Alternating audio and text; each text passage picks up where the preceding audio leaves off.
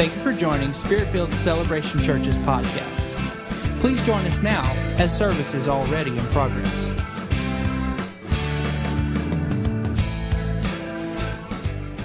All right, why don't you grab your Bibles? Judges chapter 16 is where I'm going to be reading, and let me ask the Holy Spirit for his help. Lord, we love you so much. You've been so present here this morning. Thank you for giving us this opportunity to worship you. Thank you that your holy presence is just pushing back and forth like a tidal wave, back and forth from wall to wall. Continue to touch our hearts and touch our minds. And Lord, I just ask you from a personal standpoint, I cannot deliver this message without your help. I cannot do it with every gift I might have, with every fiber of my strength. I put it all together, and I still can't do it without your presence, without your help. So help me to do that, Father. In Jesus' name, amen.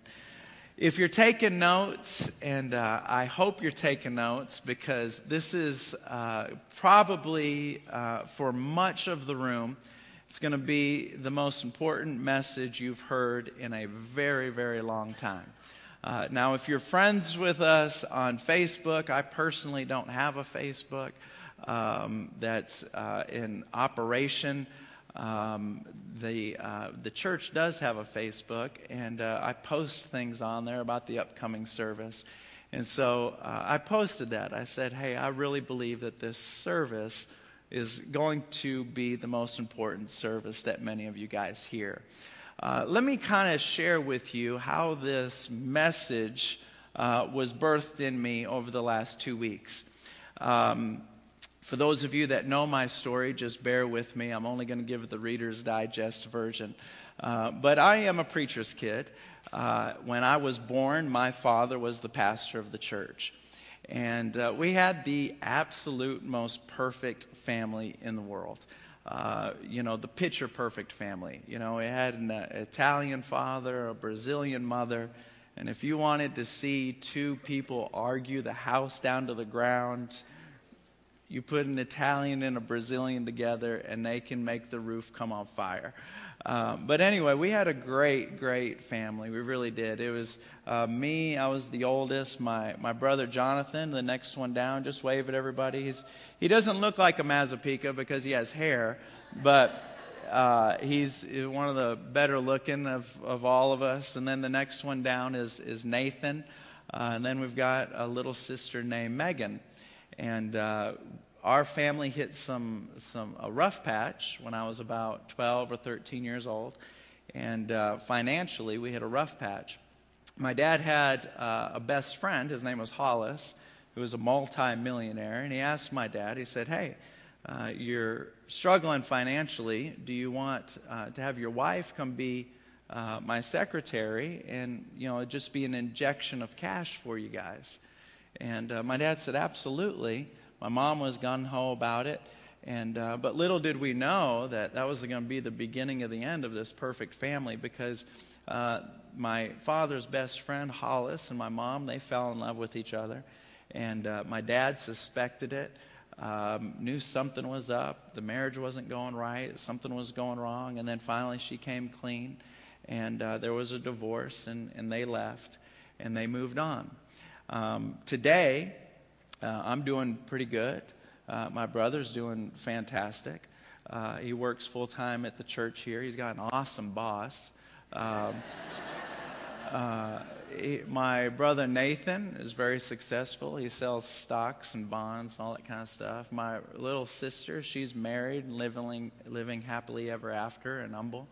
Uh, my father's life just went from uh, that rough patch to just exploded uh, in a positive way, like a rocket, exploded. Uh, he, he met a new girl, uh, Southern Belle, uh, blonde hair, blue eyes, started a church in Humble. Uh, 15 years ago, and uh, the church has about 1,600, 1,700. Very strong church. Um, don't bother visiting; it's not that strong. It's not that. It's not that good. Um, but, uh, you know, everybody's doing good. Uh, the only one that's not doing good is my mom. uh, because my mom's marriage to Hollis failed. Uh, within, I think it was two years, maybe three, it failed. Hollis went bankrupt, had to call my dad and ask for money to help pay the bills. My dad sent him money on numerous occasions.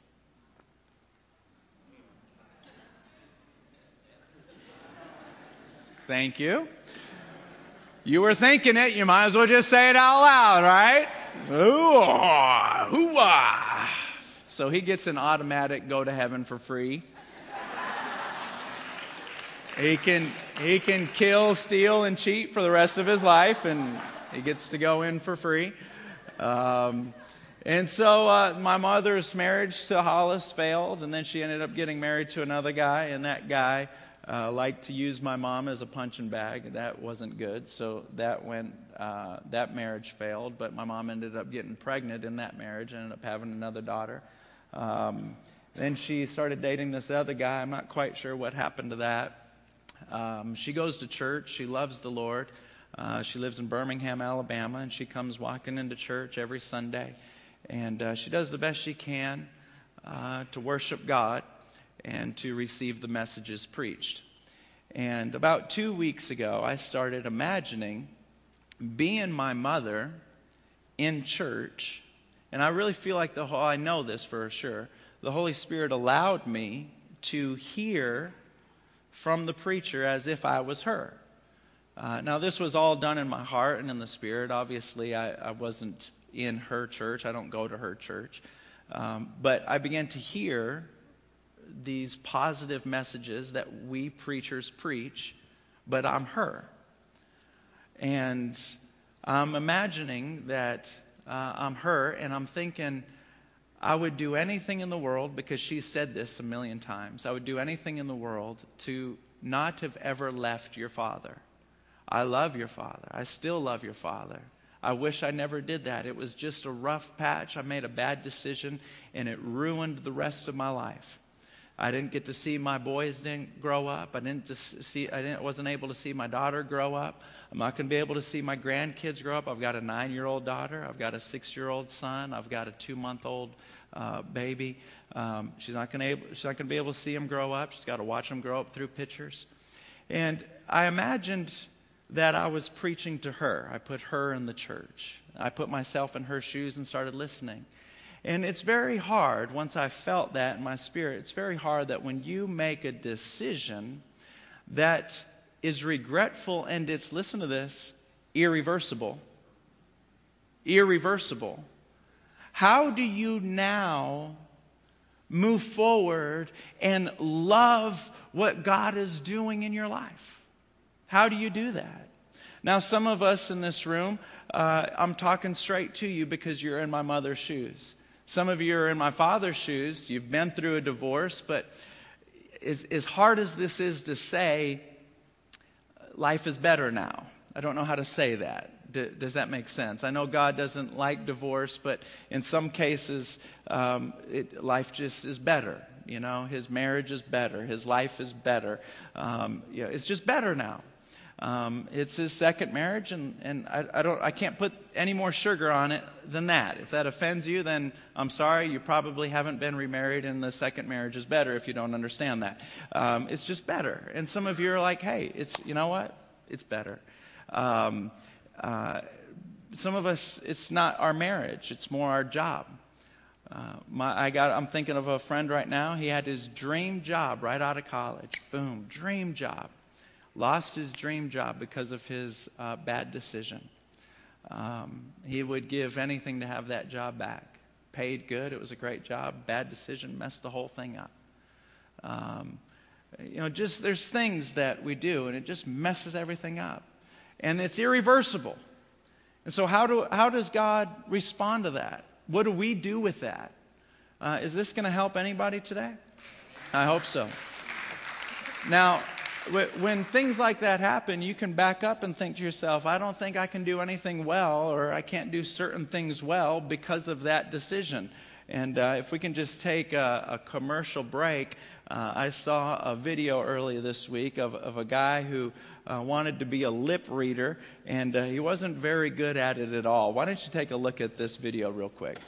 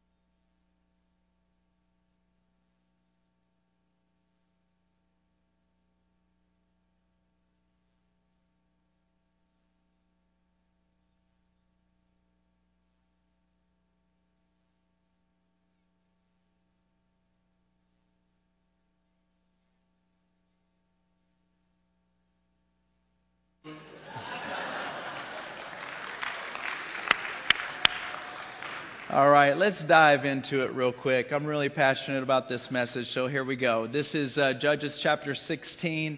Uh, I'm going to be talking about Samson. Samson had incredible amount of strength, and uh, it was a supernatural strength.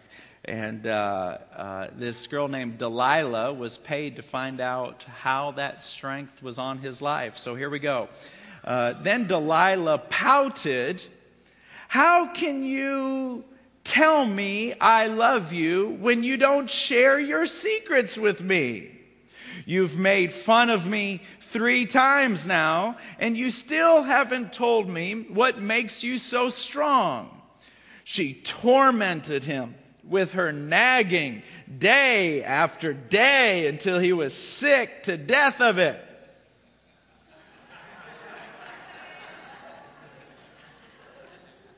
Do not look around. Just keep your eyes in your Bible. Finally, Samson shared his secret with her. My hair has never been cut, he confessed, for I was dedicated to God as a Nazarite from birth. If my head were shaved, my strength would leave me. I would become as weak as anyone else. Delilah realized he had finally told her the truth. So she sent for the Philistine rulers. Come back one more time, she said, for he has finally told me his secret. So the Philistine rulers returned with the money in their hands. Delilah lulled Samson to sleep with his head in her lap, and then she called in a man to shave off the seven locks of his hair. In this way, she began to bring him down, and his strength left him. Let me give you a summary, a short summary of Samson. Uh, Samson was a miracle baby. You know, he was the baby that was never supposed to be born. Uh, the, his mother was barren. An angel of the Lord showed up and told Samson's dad, You are going to have a baby. And not only are you going to have a baby, but this baby is going to free you from the Philistine rulers. All of you Israelites, you're being ruled by these Philistines. You're going to have a son that's going to free all of you. And so he was born, this miracle baby was born, and he had this uh, supernatural physical strength. So he ruled Israel for 20 years, and time and time again, these Philistines would try to trap him and kill him. One time uh, he was sleeping at night, and uh, they gathered around one side of the house, and on the other side of the house was the gates of the city. So they had him trapped. All the soldiers were on one side, the gate was on the other side, Samson came out, looks over here and sees this army of people, just walks over to the gates and just rips them out of the ground like I would, and just keep on walking and then throws it off. Then another time, he was uh, walking down uh, the desert, some desert road, these Philistines came up on him to kill him, to beat him down. He looked down, he saw a, a jaw of a donkey. Uh, he picked it up, beat down a thousand men with a donkey jawbone. Boom, boom, boom. I kind of imagine what's that game in uh, uh, uh Chuck E. Cheese when you hit the. Yeah, it was whack a mole, okay? It's a thousand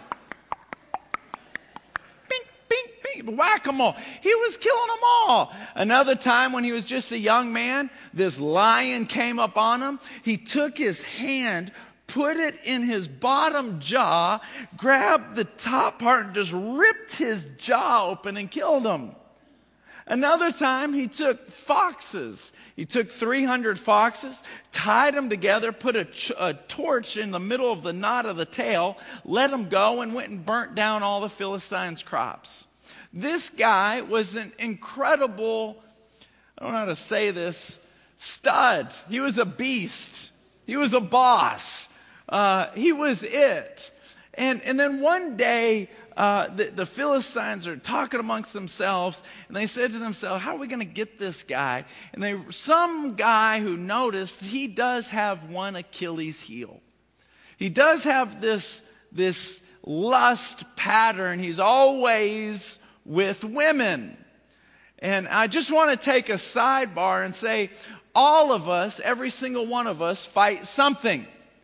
Uh, I was uh, reading an article earlier this week that the number one epidemic in the church is cynicism. Just cynical. I don't like the lights. I don't like the smoke. I don't like bald headed preachers. I don't like Italian preachers. Greeters greet me too much. That greeter didn't greet me over there. It's just if it's not one thing, it's another. It's the number one epidemic, and that's what the enemy uses. It's just this complaint, complaint, complaint, complaint, complaint. But everybody has something. For, for Samson, it was lust. And I want to encourage you that this, whatever you fight, don't stop fighting it. Don't just say, oh, I'm not going to win this battle. You, you got to win that battle. Let me tell you something about sin. My mother in the Lord, her name is Jeannie Mayo, she, uh, she spiritually adopted me when I was 19 years old. Uh, she went to go speak in Vancouver and came back home and said, uh, I was just speaking at a conference. She speaks all over the world, four or 5,000 people. She's, I think she's 69 or 71 right now. She's still the number one communicator for youth conferences. How can you be 69 and be the number one communicator in all youth conferences? Four or 5,000 people at a time. By the way, she's coming to preach for us on June the 8th, so make sure you're here. That's a good time. Make sure you're here. She goes to Vancouver to speak at a conference. She meets this girl named Allie. Comes back home and says, I saw this girl named Allie, and the Lord told me this one's for Frankie. I said, Well, Red Rover, Red Rover, bring Allie right over. Let's, do this. She came down three days later, we were dating. A year and a half, we were married. Uh, she's the bomb. But this is how she raised me. At 19, I met her. I started calling her mom the day I met her. Uh, this is what she, te- she told me about sin because I was wrestling with a lot of things at that time in my life. In James chapter 1, verse 15, it says this Then, after desire has conceived, in other words, you're thinking about sin, you're thinking about doing it, whatever it is that, that that's the sin that you're wrestling against, when it gives birth to sin, which means you've, you're done thinking about it, now you've actually said it, or you've actually done it, it gives birth to sin, and sin, when it is fully grown, after the, the moment and the, the, the pattern has a chance to mature, then it brings birth to death. Here's something else about sin, and this is what she used to tell me sin will always take you further than you wanted to go. Sin will always keep you longer than you wanted to stay. Sin will always cost you more than you intended to pay. It's, it's a wrestling match. Uh, her husband is the most holy man I've ever met. He'd pray for hours and hours. He went on five 40 day fasts. She went up to him and she says, Hey, I've got some interns. I was one of those interns. She says, uh, one of the interns asked me, Am I always going to struggle with lust? So she looks at her husband and says, Do you? Can we, would that not be the most awkward question in the whole wide world? And he says this He goes, Honey, lust is something that a man will fight for the rest of his life, but it's winnable. It's winnable. You can win. You can reach that point where you can win. Ladies, you will fight a battle. Some of the battles that you fight, you'll fight for the rest of your life. But it is winnable. Some of you say, What do you mean fight for the rest of my life? Do you think the enemy is going to reach this point in your life and go, Okay, we're done? Let's let them live a wonderful. We really beat the mess out of them for the first 22 years. Let's just chill out and let them have a wonderful last 50. No, it's going to keep on and keep on. We have to keep on fighting. Finally, Samson, he's like, you know what? Uh, I'm just going to tell her. And he makes the worst mistake that he could possibly make. Because of this mistake, he loses his job. He was the judge. No more. He loses his wife. He loses his family. Worse than all of that, after they cut his hair, he loses his strength, loses everything. And this is the kicker. Toy, why don't you come up here real quick? Just stand right here on the first step. If that wasn't enough, they take their thumbs, ram it into his eye sockets, and rip out his eyeballs. Talk about, thank you, Toy. Talk about, talk about a bad decision.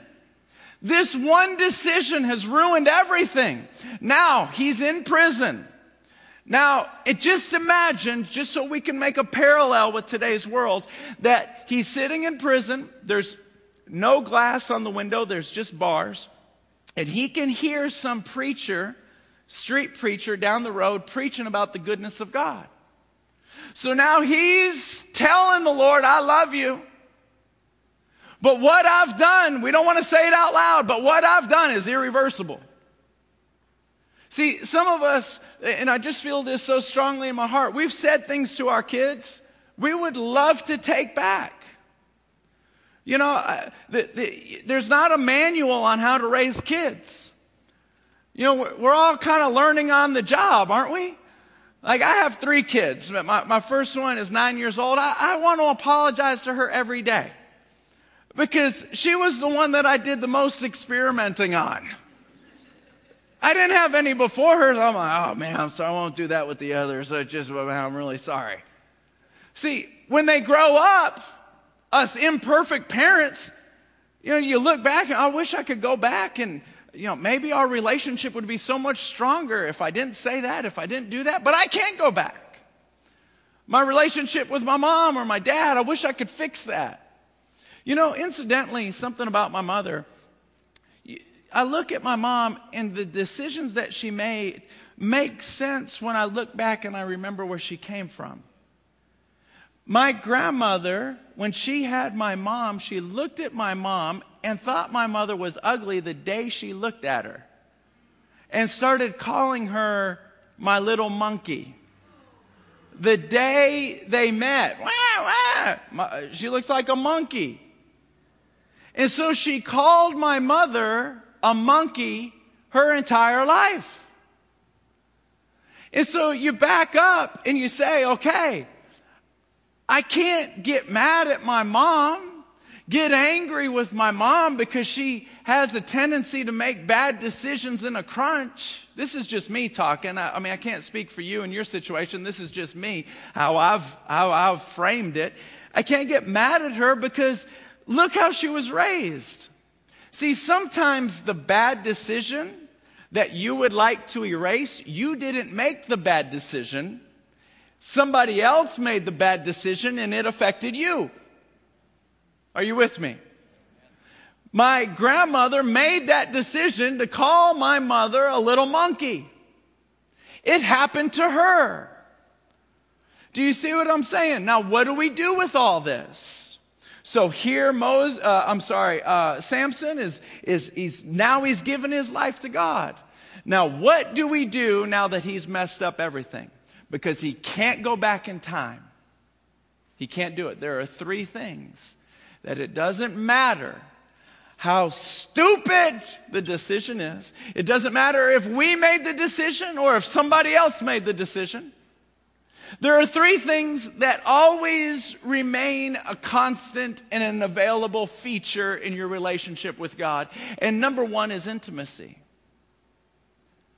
See, uh, David put it this way. David, King David had everything. He had all the gold. He had all, uh, he had everything. He was rich. And he said this. He goes, better is one moment in his house than a thousand moments anywhere else. Now, look at me.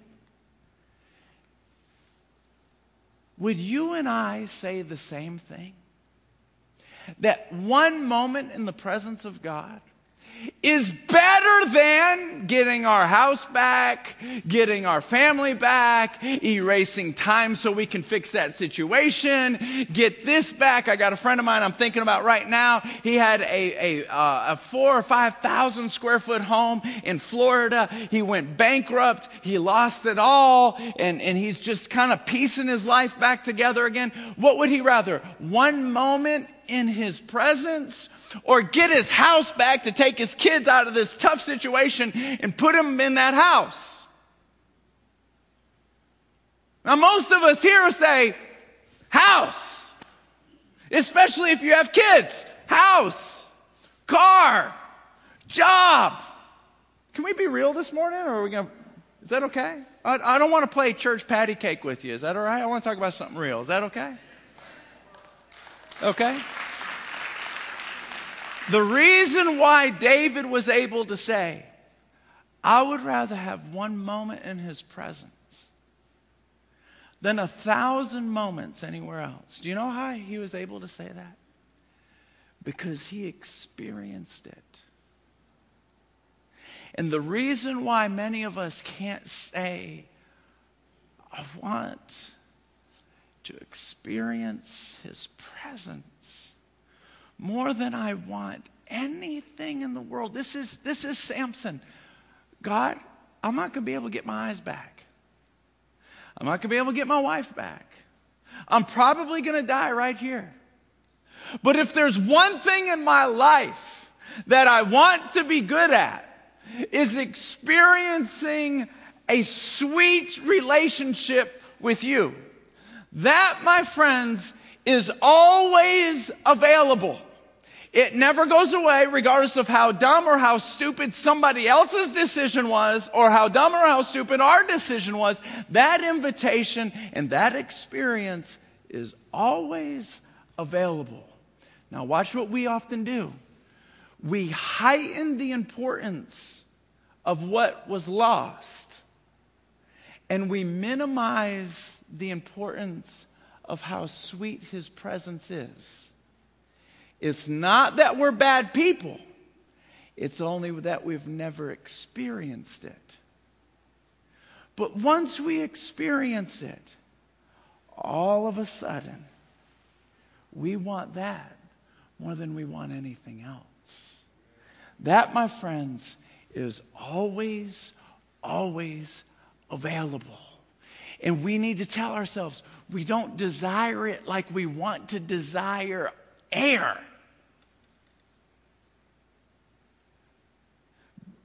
Only because I haven't experienced it. Point number two, the other thing that is always, always available is that Samson, his expression of God was available. His expression of God. He was able to express God's will. He was, he was able to be an expression of it. Regardless of how inconsistent or how sinful or how um, whatever decisions you made for the rest of Samson's life or for the rest of your life, the expression of God is better for those that are broken. Broken people are the best reflection of God. Let me see if I can give you an illustration. Here are two pots. Now, uh, this pot right here is near perfect. Did anyone here grow up watching Silver Spoons? Anyone? Okay, great. There's like 12 of us. There's a guy named Ricky Stratton, blonde hair, blue eyes, silver spoon, no pun intended, a train in his living room. He had Atari games. He had it everything. He had the coolest best friend on the planet named Alfonso who could dance like Michael Jackson. And I would grow up looking at this guy and I'm like, who has a life like this? I had a crush on his stepmom, Kate. Now you know why we named Kate Kate. Just kidding. My daughter's name is Kate. Don't tell my wife that, though. Okay. but that's not my life. In fact, I've never really seen a life like that in real life. And that's, that's, that kind of reflects this pot right here. This is what we'd like to have. Now, this pot right here, you can clearly see it's significantly fractured and cracked. This one has been through. If I were to bring this to Allie on Valentine's Day, it won't go good. We say, How do you know it won't go good? Well, because I've tried it before. when we used to live in Chicago, I didn't have any money, and I wanted to get her some Doc Martens. I don't know how much Doc Martens cost now. I don't even know if they sell them anymore. But in those days, they were the hottest thing out, and they were about 150 bucks. Well, I found out, a friend told me that on this particular corner just off Michigan Avenue, they would sell Doc Martens on the road. So I gave my friend some money and I said, Go get me some Doc Martens. She came back and handed me two shoes. I said, Where's the box? She's like, well, it's on the street, Frankie. It doesn't come with a box. Uh, I said, it's a size nine at least. I flipped it over, and sure enough, it's a black Sharpie marker that says nine. So I walk up to Allie, and I'm like, Happy Valentine's Day. I give her two shoes. I, I, I, think both of them have laces. I don't know. It was all I could afford. She's looking. She's like, ah, thank you. Thank you. There's a sock still in one of them. It came for free. It's awkward. If I were to get her this pie, it'd just be an awkward Thanksgiving. It's, it, when you know this is what you look like, it's, it's not, this is Samson. This is, this is irreversible. This is not able to be fixed. But let me say this God uses broken people in a way that he can't use people who are not broken. Let me see if I can illustrate this. Why don't you shut off all the lights? When God enters a vessel, when he enters a person, and you happen to be broken, it's a big difference. Because he can just shine right through you right out of you. Now, the people that are perfect, man, I'm just so happy that, you know what, that God can use you. You can be a light in certain degrees. But when you're broken, what's on the inside just pours out of you. Just pours out of you.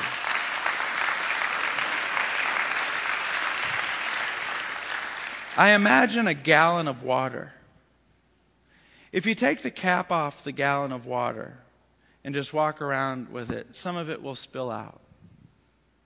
But if you take the gallon of water and it's got slashes in it and it's got holes in it, everywhere you go, that gallon of water is just going to spill water. See, some of us have slashes and holes, and just like Samson, we've got some severe cuts, and everywhere we go, what's in us comes out. Now, here's the tricky part if what's in you is poisonous, look what comes out. What if, just what if, I never forgave my mom? What if I was still mad at my mom? What if I was angry, bitter, and mad? But I didn't want you guys to know it. Do you think I could pass the smell test? You know the smell test. You've watched preachers at 2 o'clock in the morning and go, baloney, baloney. And then you watch another preacher and go, yeah, he's the real deal. Well, you don't know either one of them. How do you know which one's baloney and which one's not? It's the smell test. Let me just say, this isn't your first rodeo. You can come in here and go, I don't know what it is. I can't quite put my finger on it. But there's something I just, uh, let's go to another church. I didn't pass the smell test. Why? Because what's in me is going to come out of me. But what's one, when what is in you, you've been broken and you did what Samson did. Oh, if there's just one thing I can be good at, and that's being in your presence.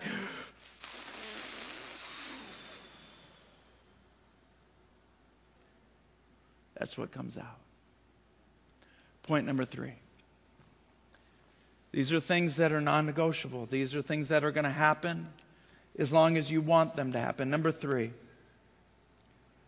you are able to do the will of God. My mother is able to do the will of God. She, if she is able, if she is able to come to the Lord and just say, I'm, I messed up, but we're not going you don't remember it anymore. I don't need to be remembering it anymore. I'm moving forward and begin to ex- prioritize that intimacy with God. Just like, just like Samson, he's in that prison, he's lost it all. Now I'm going to humble myself. I'm going to let it just come out of you go from assignment to assignment to assignment. If you're breathing, everybody go like this. Ah, all right, on three, we'll all do it together. One, two, three. if you can do that, there are assignments waiting for you. When you can no longer do that, you have no more assignments left. Samson has lost it all. But he can still, he can still breathe. He made a dumb decision. God's over that. Look, well, I'm over that. And so he, he grabs this boy. Psst, hey, come here. They let him out. And he takes this boy and he moves over, takes this boy, and he says, Bring me to the pillars of the temple, of this building. Now, this little boy has something Samson doesn't have. He has vision. But Samson has something the little boy doesn't have muscles. Because when he was in the prison, he humbled himself before God. And the Bible says that his hair started growing back. He said, Bring me back. See, there are no mavericks in the kingdom of God. There are no mavericks. Samson was a maverick before he lost it all. Before he lost it all, he was.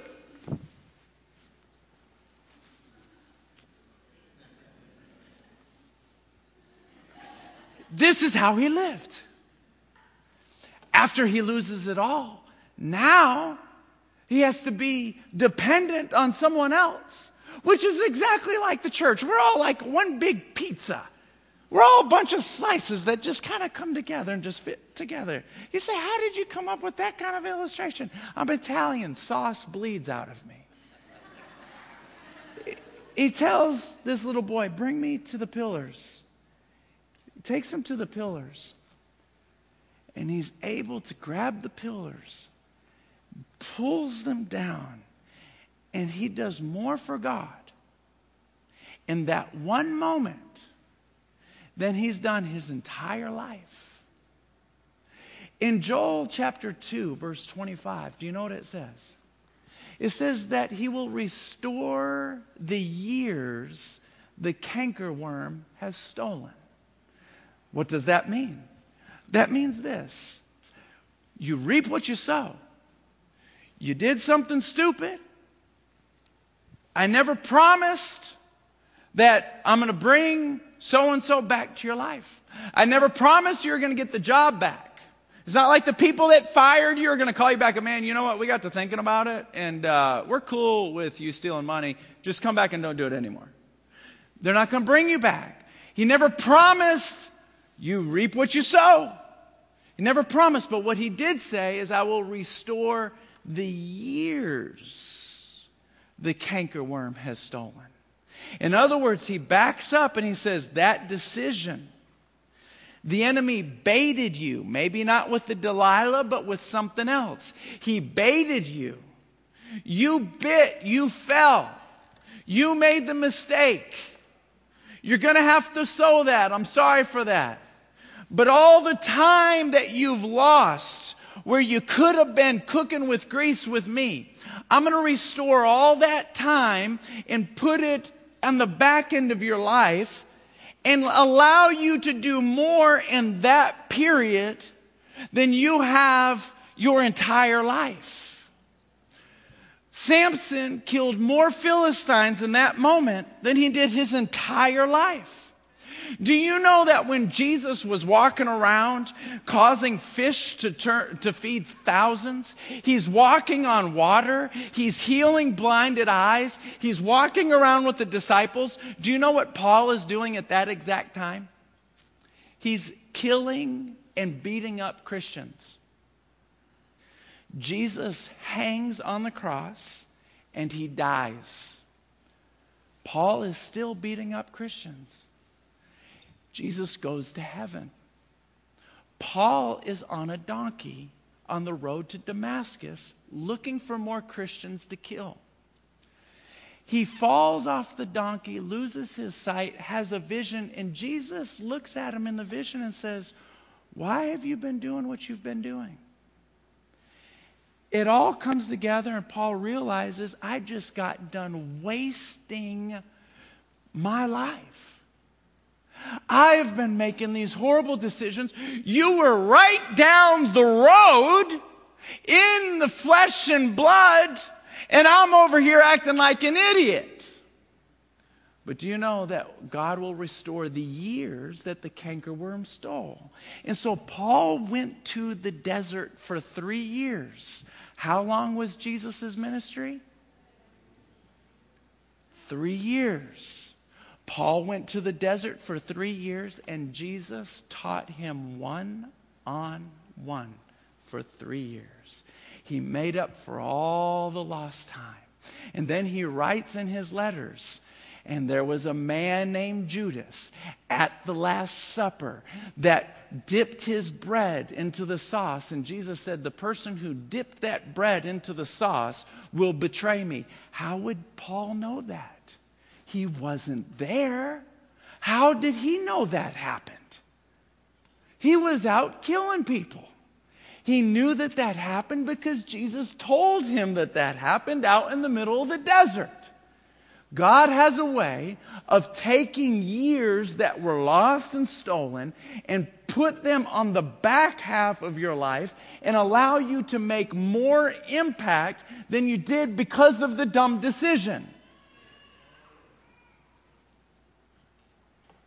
So you don't have to cry anymore. Just kidding. Watch this. When we fall, and we make tough decisions that are not good, it is painful. But falling only makes us stronger. I can't verbalize that better than I can show you that. Take a look at this.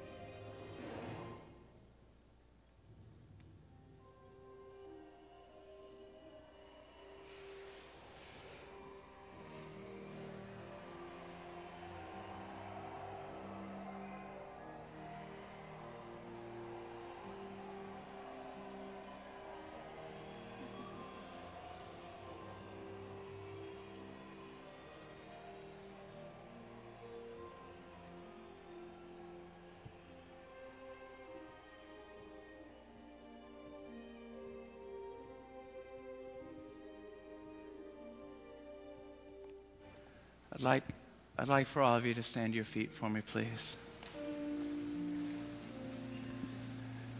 One of the things I hate the most about the enemy is that he keeps on, this is very important, this is a prophetic word for somebody in this room. I know I'm, I've been more serious today than I have in a long time, for longer periods, I should say. But I just believe I was born for this message. The reason why, this is very important. If you don't hear anything else, hear this, okay? The reason why the Lord reminds us of our, uh, I'm sorry, the reason why Satan reminds us of our past so much is because he can't do anything about our future. He can't control it, he can't remove it, he can't jeopardize, it, he can't do anything about our future. So he keeps on reminding us of our past. But God has this unique way, this powerful way, this supernatural way, this, this, this precious way of somehow taking all of those falls and making us stronger, and then taking things like pots and vessels and bruises and cuts and makes them beautiful. Now, I'm going to dismiss you in about four minutes, but if it's okay with you, I'd like from this turn down the lights a little bit for me, please. And I'm going to ask that nobody leave. And just let them sing this song over you. And if you learn the song quickly, then feel free to worship with it. Just let me remind you God has this unique way of just taking things and just making them beautiful.